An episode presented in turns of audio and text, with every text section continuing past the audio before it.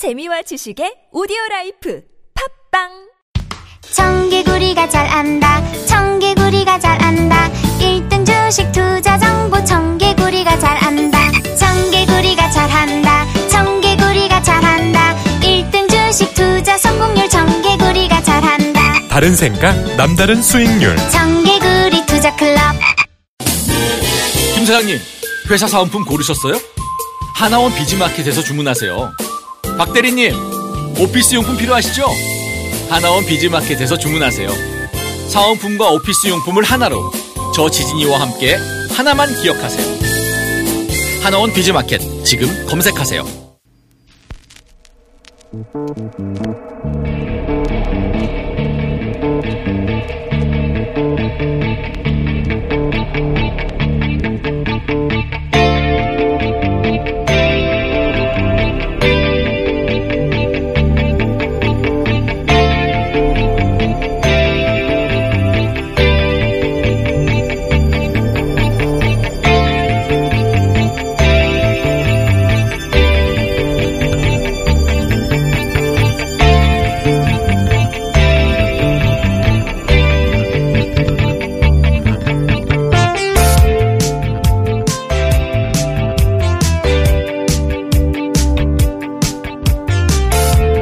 안녕하세요. 김원준입니다. 방위비 분담금 4천억 원 그냥 더 줘라. 지난 일요일 광화문에서 있었던 한미동맹 연구 청년회 집회에서 내건 플랜카드 내용입니다. 현재 협상 중인 미국과 우리 정부의 방위비 분담금에 대해 줄다리기 하지 말고 우리 정부는 미국이 달라는 대로 돈을 다 주라는 겁니다. 친미 집회야 어제 오늘 일이 아닙니다만 이 집회가 눈을 끄는 것은 집회의 주체도 참여자도 모두 젊은 여성으로 선글라스에 마스크를 쓴 채 성조기를 들고 미국에게 4천억 원을 그냥 주라고 외친 겁니다. 이들은 누군가? 이들이 작년 말 들고 나온 피켓 문구를 보면 그 정체가 드러납니다. 문재인 탄핵 햇님을 청와대로. 여기서 햇님은 박근혜 전 대통령을 이끄는 오마드 용어입니다. 박근혜 즉각 복귀 문구도 여기서 등장하죠. 실제 오마드 게시판에서도 이 집회를 안내하고 참여를 독려하며 이 집회를 알리는 인스타의 해시태그는 탈코르셋입니다. 여러 한계에도 불구하고 젊은 여성들을 광장으로 이끌고 여성 이슈를 이렇게 전면에 부상시킨 공에 대해 강단과 현장의 선배들이 느낄 부채의식과 응원의 마음이 이해가지 않는 건 아닙니다. 그런데 바로 그 지점을 누군가 이용한다 혹은 이용할 수도 있다는 생각, 이제는 진지하게 생각해봐야 할 시점에 다다른 것 같습니다. 탈코르셋과 방위비 분담금 무슨 상관입니까? 김원준 생각이었습니다.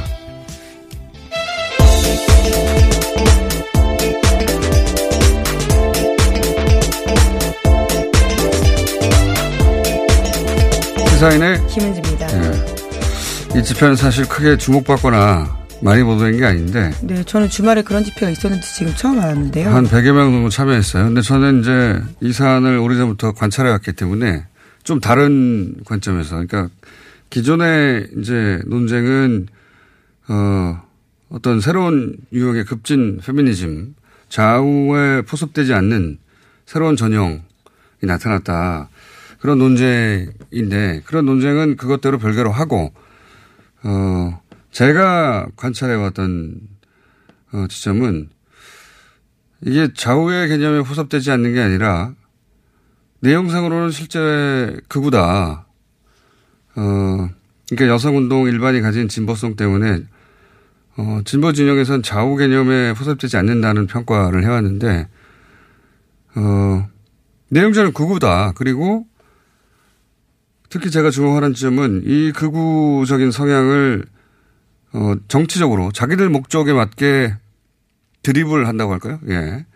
드립을 하려고 하는 여성운동과는 전혀 무관한 누군가가 있는 것이 아닐까, 그런 정황이 있는 것이 아닐까, 그런 관점에서 저는 오랫동안 관찰해 왔는데, 그래서 이제 이런, 방위비 분담금을 이야기한다는 게. 뭐, 현재 협상 중이긴 합니다. 네. 그런데 이게 굉장히 생뚱맞잖아요. 그, 소위 오마드 진영이 하기에는.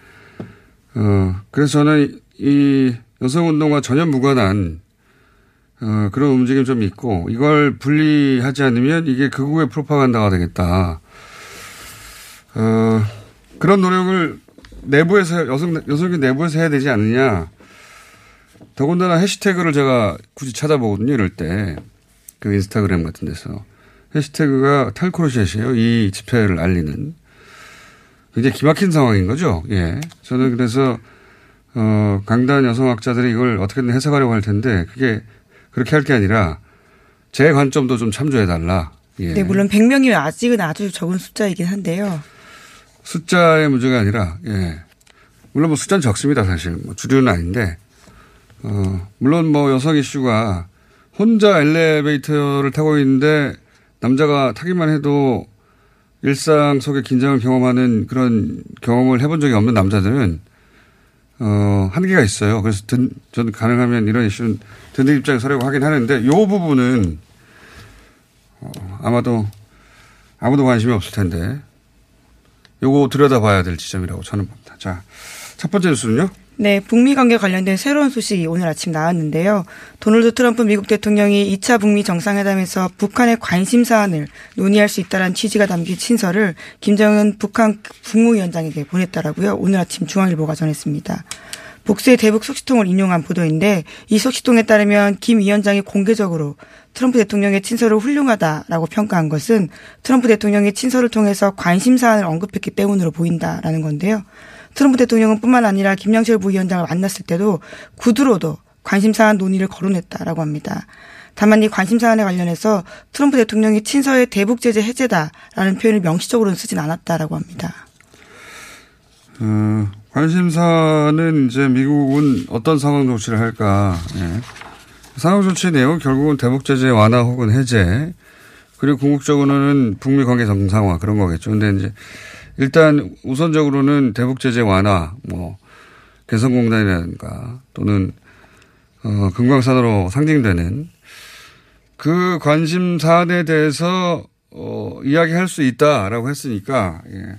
그게 이제 북미 2차 정상회담 이후에는 그렇게 풀릴 것 같다는 기대감을 갖게 하는 네, 그런 친서에 아예 그런 내용들이 명시되어 있기 때문에 더 기대감을 올라가게 하게 만드는 것들인데요. 자, 그런 친서를 주고받아서 분위기가 좋다. 이런 내용이고요. 예. 관련해서. 네. 그런데 볼턴은 여전히 부정적인 시각을 이야기하고 있다라는 걱정이 있습니다. 존 볼턴 미국 백악관 국가안보보좌관이 현지 시각으로 25일에 우리가 북한에 원하는 것은 핵무기를 포기하는 전략적 결단에 대해서 의미 있는 신호다라고 말했다고요. 워싱턴 타임스와 인터뷰에서 이렇게 하겠다라고 합니다. 그러니까 우리가 그 비핵화를 얻었을 때 대통령이 제재 해제를 시작할 수 있을 것이다라고 이야기했다라고 하는데요. 트럼프 대통령이 비핵화 관련해서 상당한 진전이 있다라고 이야기하자 그에 대해서 묻는 질문에 대해서 이렇게 답했다고 합니다. 그래서 많이 부드러워졌네요. 예전에는 완전한 비핵화가 있기 전에는 안 된다고 하다가 이제는 핵을 포기하는 전략적 결단에 대한 의미 있는 신호 정도로 그러니까 정말 포기할 것인지 우리를 속이는 건 아닌지 아 이게 정말 하려고 하는 거구나 하는 그렇게 감지할 신호를 달라는 거 아닙니까? 예. ICBM이나 영변 뭐 이런 얘기겠죠. 근데 볼턴이 이 강경파 목소리를 대변하는 역할을 맡고 있다는 점에서 보자면 많이 완화된 거라고 봅니다. 저는 이 입장 자체는 의미 있는 신호를 달라는 거예요. 신호. 그러니까 먼저 어떤 모습들 조치를 취하면 우리도 같이 하겠다. 그러니까 모든 것이 끝난 다음에 하겠다라는 것이 아니기 때문에요. 그렇죠. 예, 의미 있다라고 볼 수 있습니다. 다음 뉴스는요? 네, 미국 연방 정부가 셧다운 사태가 끝났습니다. 역대 최장 기간 35일 만에 마무리가 된 건데요. 트럼프 대통령의 완패다라는 평가가 미국 내에서 나오고 있습니다. 지지율도 떨어졌고 지지층을 만족시키지 못했기 때문이다라는 건데요. 트럼프 대통령은 이에 대해서 트위터에다가 여전히 연방정부 업무를 일시적으로 재개하는 타협을 했을 뿐이지 국경 장벽과 관련해서는 결코 양보한 게 아니다라고 주장하고 있습니다. 이게 이제 주로 이제 뉴욕타임스, CNN 등등에서 부정적인 평가를 하는 쪽에서만 나오는 얘기가 아니라 폭스TV처럼 우호적인 곳에서도 트럼프가 졌다. 뭐 진 게 맞죠. 왜냐하면 연방정부 폐쇄 셧다운을 걸고 국경 장벽을 짓겠다고 하는 승부수를 띄웠는데 실패했습니다. 실패하고 오히려 지지율만 떨어졌기 때문에 다시 이제 국경장벽 얘기를 꺼내기가 어렵게 됐다. 그런 의미고요. 예. 네, 물론 방금 나온 또 월스트리트저널과 MBC 방송 최근 공동 여론조사에 따르면요, 또 지지율이 비슷하다라는 것도 있긴 있습니다. 떨어졌다 다시 올라갔을 수도 있긴 한데 전반적으로 얻은 게 없다 전혀. 네, 그렇죠. 게다가 또 안 좋은 소식이 있는데요. 트럼프 대통령 쪽에서 2016년 대선 취임 직전까지 러시아와 최소 100여 차례 접촉했다라고요. 뉴욕타임스가 보도했습니다. 이야기는 뭐 임기 초부터 계속 나오던 건데 점점 구체적이 되어가는 거죠. 이제 트럼프 대통령이 직접 100여 차례 만났다는 게 아니라 쪽에서 예, 트럼프 대통령의 10여 명 이상의 참모들, 이 러시아 측과 뭐 전화나 이메일이나 트위터나, 그러니까 직접 만난 게 아니라 접촉했다는 거고. 네, 물론 예. 직접 만남도 있긴 있습니다. 예, 100여 차례가 다 직접 만난 건 아니라는 예. 뜻이고 접촉을 했다는 것이고, 여기 포함된 인사들 보면 장남이 예, 트럼프 주니어가 예. 17번이나 된다라고 하는데요. 이 사람보다 더 심각한 것은 트럼프 주니어는 실제 정치적으로 역할이 없으니까요. 근데 사위 제로드 쿠시너. 네, 6번 만났습니다. 예, 이 사람은 주요 참모로 취급받거든요. 그리고 이제 그 이방카, 정치적으로 자기를 있기를 원하는 이방카의 남편이고, 이 양반이 너무 많이 등장한다. 뭐 그리고 이게 전부 다 이제 힐러리를 어떻게 하면 공략할까 했을 때 힐러리 이메일과 관련된 정보를 러시아가 가지고 있다.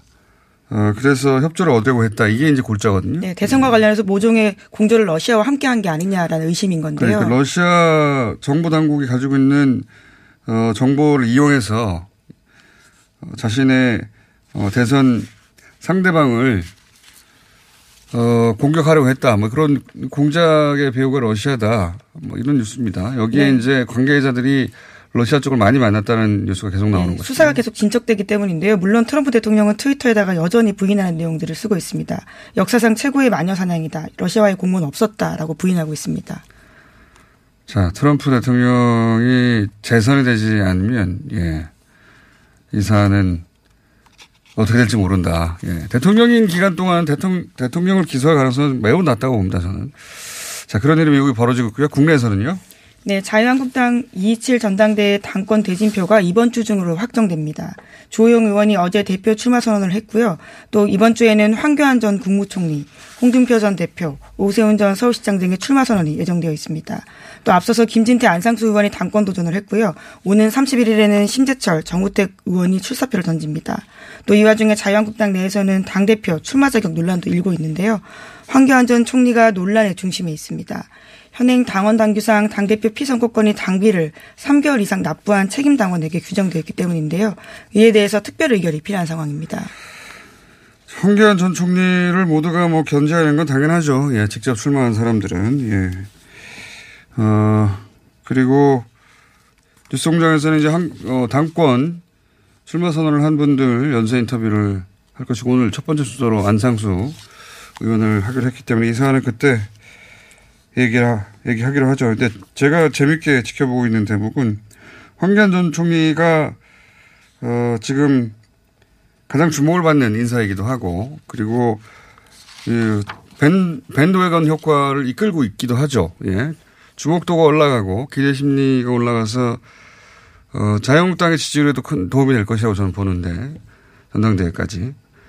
근데 재밌는 대목은 황교안 전 총리가 이제 이렇게 주목을 1위 잠재 보수 진영의 잠재 후보 중에 가장 주목받고 있습니다. 1위를 하고 있다. 이유 중에 중요한 요인 중에 하나는 굉장히 안정감 있는 목소리.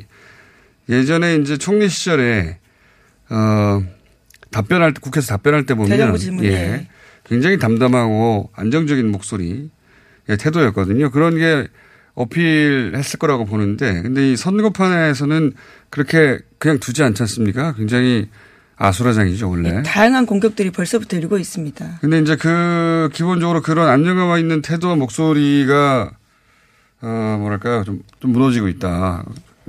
재밌는 대목입니다. 사실 정치적으로는 처음 데뷔하는 것들이거든요. 그러니까 쉽지 않은 상황입니다. 이걸 잘 돌파할 수 있을지. 네, 안정감을 유지하기가요. 네. 하여튼 목소리의 관점에서 저는 지켜봤는데 목소리가 달라졌습니다.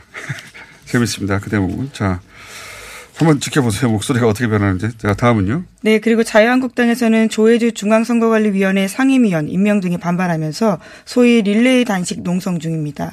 그러나 여야 사당은 릴레이 단식이 아니라 릴레이 식사다라고 비판을 하고 있는데요. 현재 자유한국당은 상임위원회별로 조를 짜서 릴레이 단식 중이다라고 주장하고 있습니다. 한 개 조의 단식 시간이 5시간 30분에 불과하기 때문에 이런 비판이 나오고 있는데요. 더불어민주당에서는 가짜 단식, 가짜 농성이라고 비판하고 있고요. 또 바른미래당에서는 단식 농성의 새로운 버전, 민주평화당에서는 꼼수 단식쇼, 정의당에서는 간헐적 단식 이렇게 비판하고 있습니다. 자유한국당에서 좀 억울하겠죠. 사실 정치 공세는 프레임 싸움이고 지금 자유한국당에서 뭐랄까요? 지금 주도권을 잡을 수 있는 손혜원 의원권도 자유한국당 입장에서는 일방적으로 공격할 수 있는 사안이라고 프레임을 짤 수 있는데 그래서 이제 초권력형 비리 그러니까 여사와 동창이다. 청와대를 뒤에서 움직인다. 국회의원이 된 최순실이다. 이런 프레임을 들고 나왔거든요. 그 프레임이 먹힐 수도 있습니다. 보수 지지층에게는. 근데 이제 빌미를 줘버렸죠. 예. 5시간 반식 릴레이 단식은 이건 교대 식사죠. 예. 네, 사실 공복이라고 볼 수 있을 텐데요. 굉장히 민망한 식사. 상황입니다. 오후 10시에 끝나는 사람은 새벽 3시 30분에 먹어야 되는데 걱정됩니다. 물론 공장장에게 굉장히 어려운 일일 수 있을 것 같긴 한데요. 오후 10시에 끝나면 새벽 3시 반에 먹어야 되는 거 아닙니까? 예, 배부를 텐데 그때 먹으면 걱정이네요. 그러니까 이런 빌미를 제공하다 보니까 자유한국당에서는 억울하죠. 왜 달을 보지 않고 손가락만 보냐고. 근데 이제 손가락으로 가르쳐야 되는데 삽을 들고 가르치는 바람에. 예, 사실 단식 농성이라고 하는 게 누군가는 목숨 걸고 하는 일들이거든요. 근데 이런 지금 5시간 반짜리를 단식이라고 부르는 것 자체가 이렇게 놀림당할 수밖에 없는 상황입니다. 그래서 억울한 면이 있겠으나 이건 자초한 것이다 이렇게 보입니다. 자, 다음은요. 네, 한일 레이더 위협비행 갈등이 장기화되고 있습니다. 양국 간 군사교류 협력도 올스톱 조짐을 보이고 있는데요. 해군은 다음 달로 예정됐던 이람대 사령관의 일본 해상자위대 기지 방문 계획을 취소했습니다. 뿐만 아니라 일본 방위성도 해상자위대 함정의 올해 4월 부산항 입항 계획을 취소하는 방향으로 검토하고 있다고 합니다. 요 뉴스까지만 하고 끝내야 될 것 같은데 요건 이제 여러 차례 얘기했지만 일본이 이제 미사일을 더 이상 쏘지 않는 북한 대신에 남한을 우리 한국을 군사적 긴장을 유발하는 그런 상대로 억지로 만들어내고 있는 중인 거죠. 그래서 일본 국내 정치적으로는 지지를 좀 끌어올리고 떨어지고 있었는데 그리고 헌법 개정하려고 하는 그런 여론을 형성시키려는 노력인데 저는 여기서 한 가지 더 덧붙여보자면 미국에게 던지고자 하는 메시지도 담겨 있다고 봅니다.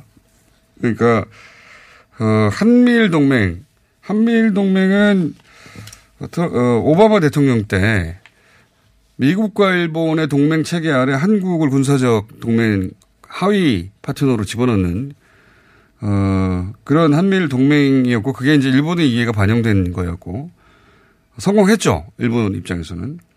근데 지금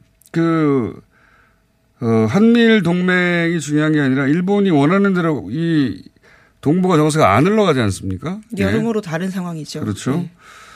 네. 그래서 한국은 이제 이 한미일 동맹의 한 축인 한국. 그러니까 미국이 일본의 요구를 잘 안 들어주고 있거든요. 미국은 또 북한하고 관계를 풀려고 하니까 트럼프 행정부에서는. 그래서 한미일 동맹이라는 게 중국, 러시아, 북한 세트를 상대하는 이 동맹인데 지금 한국이 중국하고 가까워지고 북한하고 가까워져서 이 전선이 무너지고 있는데 이거 미국 쪽에서는 불안해해야 한다. 봐라 벌써 한국이 일본에 대해서 이렇게 군사적으로 위협을 가하지 않냐. 굉장히 거꾸로인 상황이긴 한데요. 그런 네. 메시지를 네. 만들어내고 있는 것 같아요. 그런데 네. 이제 누가 봐도 뻔하기 때문에 미국이 편을 들어주지 않고 있거든요. 예. 그래서 이게 더 이상 일본이 원하는 대로 가지 않고 있는 상황이다. 그러니까 이게 단순히 국내 정치 용을 넘어서는 부분도 있는 것 같은데 뜻대로 안 되고 있는 것 같습니다. 전혀. 예.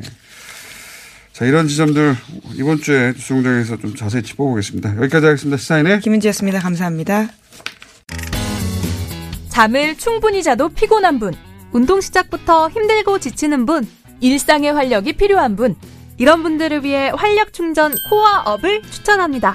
코어업은 활력충전에 필요한 9가지 기능성 원료에 신개념 단백질과 아미노산을 더해 차원이 다른 활력을 선사합니다. 박지희와 제시카가 추천하는 활력충전 코어업! 포털에 코어업을 검색해보세요. 코어업 2+1 이벤트 참여하세요. 안녕하세요. 배우 박진입니다. 추운 날씨만큼 난방비 걱정도 많이 되시죠? 제가 난방비 아끼는 꿀팁 하나 알려드릴까요? 그건 바로 보일러를 열효율 높은 친환경 보일러로 바꾸는 거예요. 열효율 높은 친환경 보일러는 연간 13만 원 정도 난방비를 절약해주고 거기다 미세먼지와 온실가스 배출을 10분의 1로 확 줄일 수 있다니. 아참, 교체하면 10만 원 할인, 12개월 무이자 할부 아시죠? 자세한 내용은 120 다산 콜센터로 문의하세요. 이 캠페인은 서울특별시와 함께합니다. 아, 시원하다. 오빠, 나 오빠 로션 줘. 안 돼. 저번에도 쓰고 가져갔잖아. 오빠 거 엄청 좋던데. 얼굴이 환해지는 게 남자 화장품이 왜 이렇게 좋아? 갈색병 원료 명품 비피다가 고함량으로 들어가 있다네. 오빠 이거 바르고 얼굴 엄청 환해졌잖아. 아, 그게 다 로션 덕분이었구나. 빨리 내놔. 나 좀 쓰게. 바르는 순간 살아나는 환한 얼굴. 여자가 탐내는 남자 로션 헤이브로 맨즈 브라운 올인원 로션. 지금 포털에 헤이브로 검색하세요.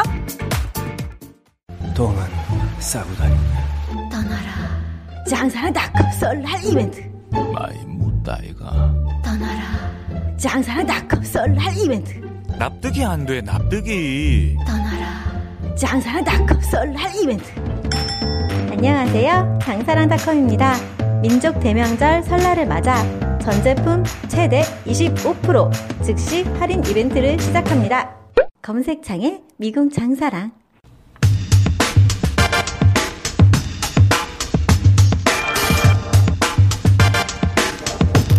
자유한국당 당대표 2월 27일 날 선출됩니다. 이제 많은 후보들이 이미 선언을 했거나 선언을 앞두고 있습니다. 오늘은 당대표, 자유한국당 당대표 후보 연쇄 인터뷰 첫 순서로 안상수 의원을 전화로 만나보겠습니다. 안녕하십니까? 네, 안녕하세요. 안상수 의원입니다. 예, 원래 이제 선거 나선 후보들은 저희가 스튜디오에 직접 모시는 게 원칙인데, 마침 지방 일정이시라, 지금 어디십니까? 지금 아마 오산쯤 와 있는 것 같습니다. 지금 오산. 대구 가는 중인데요. 예. 대구, 부울경, 그 다음에 광주, 전주 이렇게 쭉 이번 주일에 투어 계획이 있습니다. 예. 컷오프도 있습니까? 전당대회? 물론이죠. 이제 신청을 다 받고, 한 라운드 서로 이제 뭐 홍보전을 하고 그러고 나서 이제 컷오프가 있죠. 컷오프가 안 되고 예선을 통과하시면 스튜디오 직접 나와주십시오. 아, 물론이죠. 지금 이제 제가 뭐 스튜디오로 뛰어가야 될 입장입니다만, 이게 뭐 꽤 여러 날 전에 확정된 게 돼서. 이렇게 돼서 아주 송구스럽습니다. 예. 지난 목요일 날 출마 선언하셨는데, 우선 왜 이렇게 후보들이 많은데 본인이 직접 나서기로 하셨는지 출마의 변부터 간략하게 해주십시오. 지금 이제 문재인 정권 출범 이후에 경제가 아주 폭망하고 있죠. 아주 어려운 상황에서 청년 일자리는 더욱더 절벽 상태고, 우리가 평화를 추구하는 건 좋은데 너무 일방적으로 김정은이한테 잘 보이려고 그런 거 아닌가 하고, 또 한미일까지의 동맹을 너무 소홀히 해서 우리가 미래로 봐서 이게 과연 제대로 가는 방향이냐를 걱정하는 국민이 많이 있습니다. 그래서 이러한 그 문재인 정권의 정책 방향에 대해서 뭔가 하여간 견제하고 앞으로 또 더 잘할 수 있도록 우리가 하기 위해서는 내년 국회의원 선거가 대단히 중요하다. 그래서 우리 자유한국당이 제1당이 돼서 이런 그 좌파 경도된 이런 정책들을 시정해야 된다, 이런 상황이 저희들의 인식입니다. 그래서 이러한 것을 위해서는 저와 같이 당에도 좀 23년간 있었습니다만, 어려울 때 당을 지키고 당의 내용을 잘 알고, 최근엔 또 전국위원회 의장으로 우리 당이 어려울 때마다 제가 이제 그 비대위라든지 김병준 체제도 저희들이 노력해서 옹립을 하고 또 이제 전당대회까지 다 준비가 됐으니까 네. 또 그런 상황에서 일단 이게 내년 선거를 위해서는 선거를 좀 많이 치러보고 경험 있는 사람이 전략적으로 잘 대응을 해야 된다 해서 저는 또 그런 데에 대해서 경험도 많기 때문에 제가 부전 5승 4패입니다. 그래서 그런 저희들이 그 당대표를 가는 것이 지금 이 시점에서는 기묘하다 이런 판단 아래 우리 유권자 우리 저 책임당원들 나 국민들의 어떤 그 선택을 받도록 그렇게 저희들이 선언을 했습니다. 알겠습니다. 그런데 이제 지금 황교안, 홍준표, 오세훈, 김무성 전 대표 얘기도 나오던데 그러니까 네. 대선 주자급들이 등판하는데 그분들로는 안 되는 겁니까?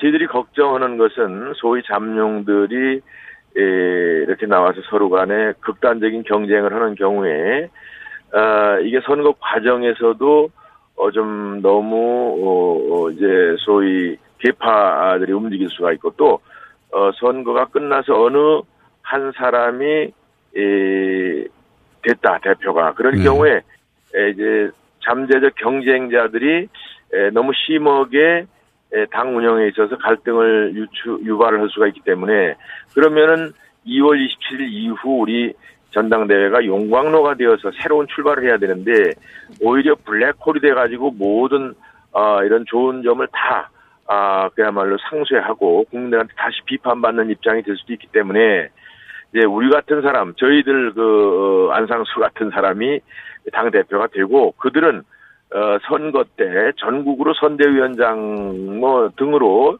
역할하면서 후보들도 도와주고 또 말하자면 국회의원 후보들이죠. 그리고 본인들도 더욱더 당에 대해서 희생하고 봉사하고 인지도를 높이고 그 다음에 이제 우리가 대통령 경선은 또 따로 있으니까 그때 가서 하는 게 좋겠다. 그런 게 이제 저희들 판단입니다.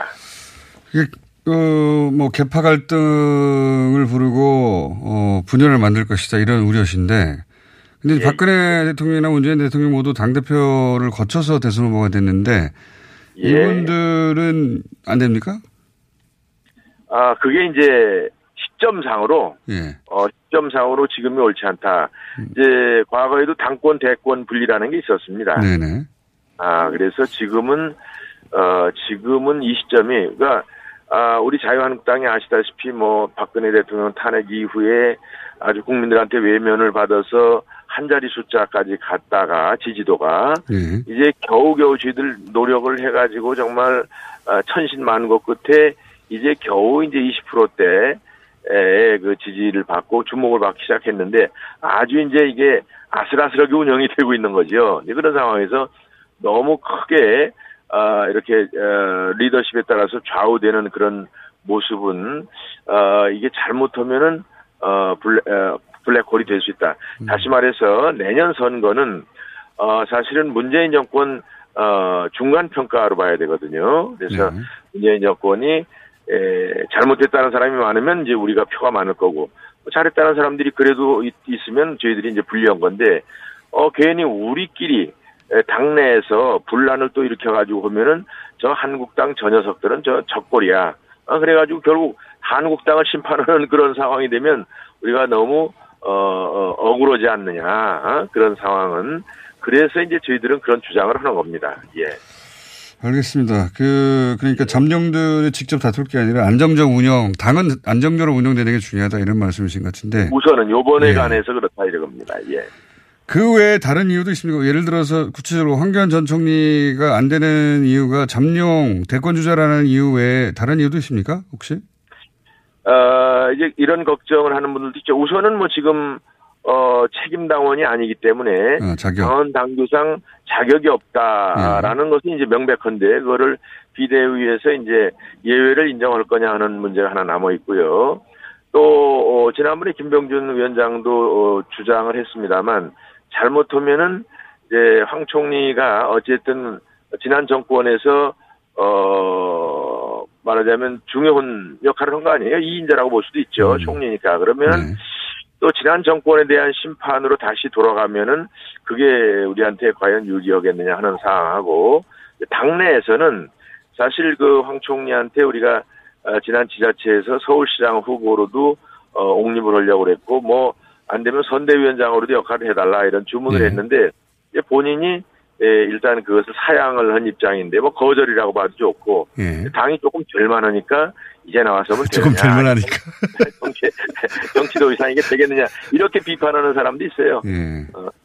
절만하니까. 그들은 뭐했냐 당이 어려울 때 뭐했냐 이런 마음인 거죠. 예. 그런 분들도 있다.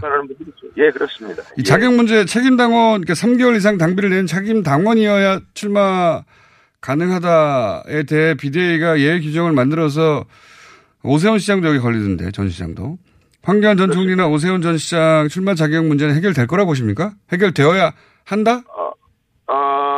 저는, 그것이 이제 우리 당이 그래도 보수 전통 당으로서, 일단 법과 질서, 원칙을 존중하는 입장에서는 사실 굳이 그것을 또 예외 규정을 만들어서 앞으로 예외 이렇게 우리가 지금 과거의 그 최순실 사건이라는 것도 그런 일탈 행위 지금 우리가 문재인 정권이 여러 가지 법적으로 나 이런 게 좀 우리가 볼 때 일탈 행위에 대해서 지금 비판하는 입장인데 그걸 굳이 이렇게 예외를 할 필요가 있을까 하는 생각을 하는 입장입니다. 저희들은.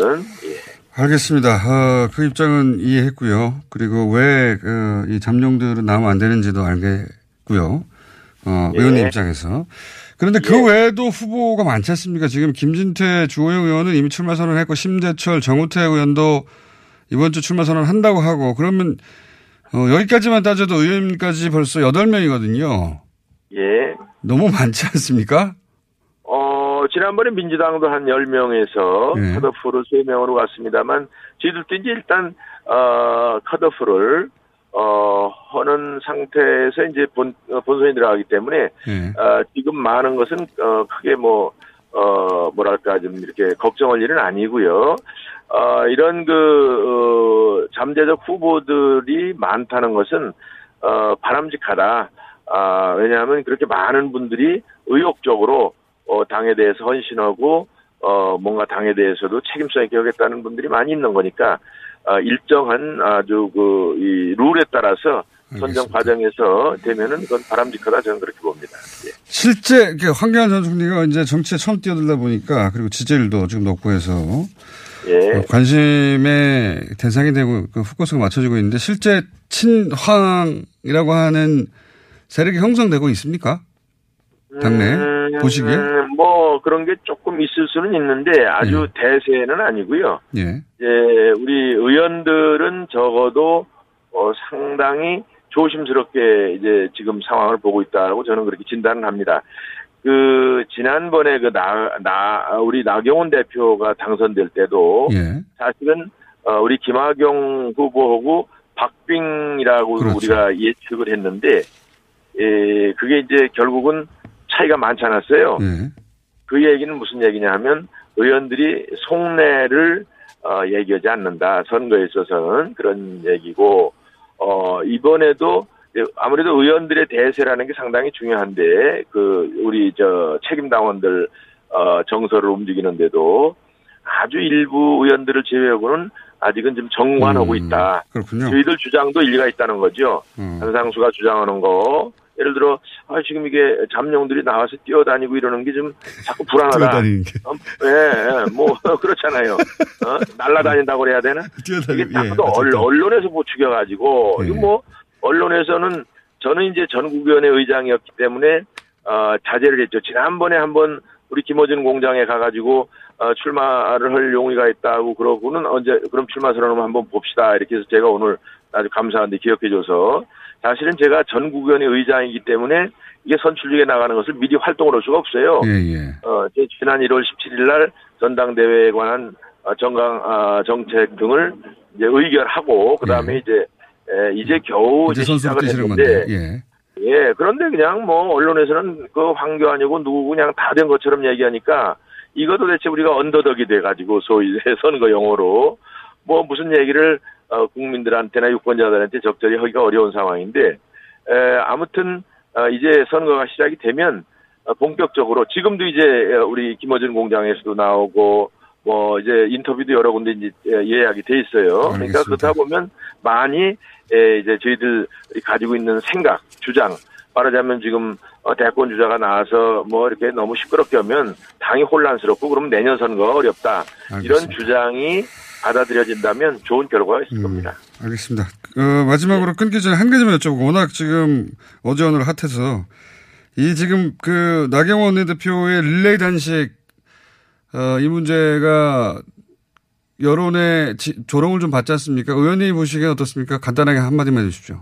뭐 이것은 이제 뭐 단식이라는 데 초점을 맞추어서 그렇지 결국 국회를 저희들이 보이콧한 겁니다. 그 이유는 조해주 이제 선거관리위원 임명을 대통령이 강행해서 그러는 건데 아직까지 이제 선거 캠프에 있었던 사람을 저 중앙선관위에 임명한 적이 없죠. 이거 선관위는 위원장은 명예직이고 결국은 모든 실체적 책임을 지는 사람인데 그런 내용 또 김태우, 신재민에 대한 뭐 특검이나 국정조사 혹은 우리 신혜원인가요? 이 부동산 투기 뭐 이렇게 그런 분들에 대해서 우리가 어떤 그 특검이고 국정조사고 이런 거를 요청하면 전혀 응대를 안 씁니다. 민주당이.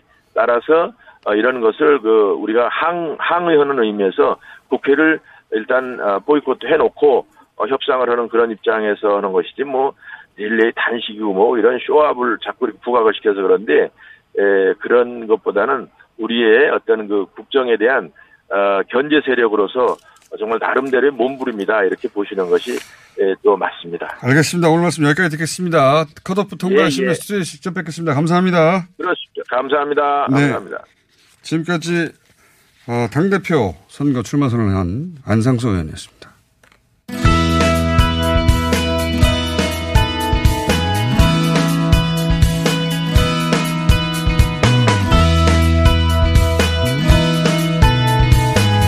자, 백수 두 분을 또 모셨습니다.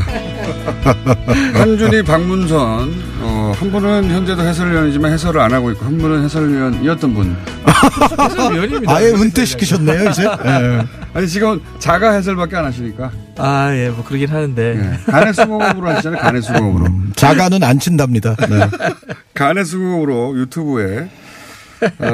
본인 카메라 설치해가지고 본인이 하는 거 아니에요, 그냥? 네, 뭐 열심히 하고 있습니다. 예. PC방도 다니고. PC방도 다니고. 자, 이거 카타르와의 8강전 저도 봤는데 제가 이제 그 축구를 보면 거의 유일하게 축구를 보면서 제가 흥분하기도 하고 감정 몰입을 하고 완전히 다른 경우는 거의 그런 경우가 없는데 축구만 그렇거든요. 네네. 많은 분들이 또. 예. 그렇죠. 근데 이 경기는 몰입이 안 되더라고요. 이길 것 같지도 않고. 물론 질 것 같다는 생각을 하지도 않았지만 이길 것 같지도 않고. 이게 뭔가. 우리나라 팀은 왜 이러나 지금. 왜 그랬어요? 그러니까 그 뭐 카타르 경기뿐만 아니라 우리가 카타르 경기까지 포함하면 이번 아시안컵 본선에서 5경기를 치렀는데요. 네.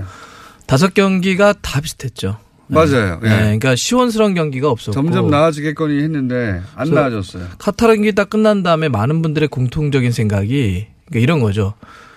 대회가 끝났으면 뭐 예를 들어 비판을 한다든지 네. 뭐라도 쏘아붙여야 되는데 기억에 남는 게 없는 거예요. 맥이 그죠? 축구 경기에 맥락이 없던 거죠. 그러니까 예를 들어서 비판하고 싶지도 않고 맥락이가 없고 어떤 축구를 네. 한 거지? 네. 내가 뭘 본 거지? 하다가 졌죠. 네, 그러니까요. 네. 의문만 많이 남았어요. 왜 이렇게 선수들은 계속 다치지?